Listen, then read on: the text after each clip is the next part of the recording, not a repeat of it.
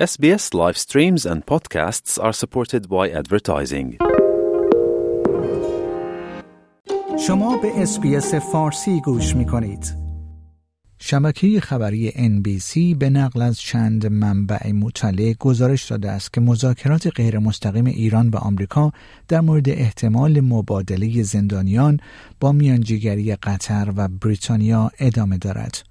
این شبکه آمریکایی روز گذشته چهارشنبه 15 فوریه به نقل از چهار منبع آگاه خبر از پیشرفت این مذاکرات داد. اما مشخص نیست که آیا توافق نهایی در این زمینه حاصل خواهد شد یا خیر.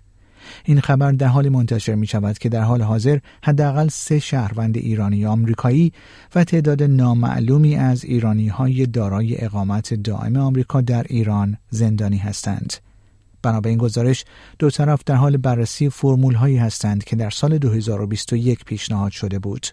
یکی از این فرمول ها آزادی شهروندان آمریکایی در ازای رفع مسدودیت دارایی های چند میلیارد دلاری ایران در بانک های کره جنوبی است. در صورت توافق این فرمول جمهوری اسلامی ایران خواهد توانست با استفاده از استثناهای موجود در تحریم های واشنگتن از دارایی های مسدود شده برای خرید مواد غذایی، دارو و سایر اقلام بشردوستان استفاده کند.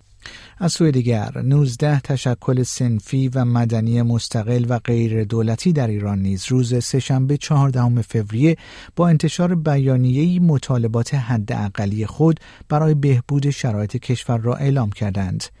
بیانیه مذکور موسوم به منشور مطالبات حداقلی تشکلهای مستقل سنفی و مدنی ایران با تاکید بر شعار زن زندگی آزادی دوازده خواسته را شامل می شود که به گفته نویسندگان آن به فوریت قابل تحقق و اجراست.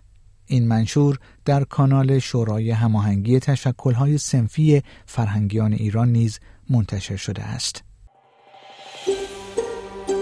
آیا می خواهید به مطالب بیشتری مانند این گزارش گوش کنید؟ به ما از طریق اپل پادکست، گوگل پادکست، اسپاتیفای یا هر جای دیگری که پادکست های خود را از آن می گیرید گوش کنید.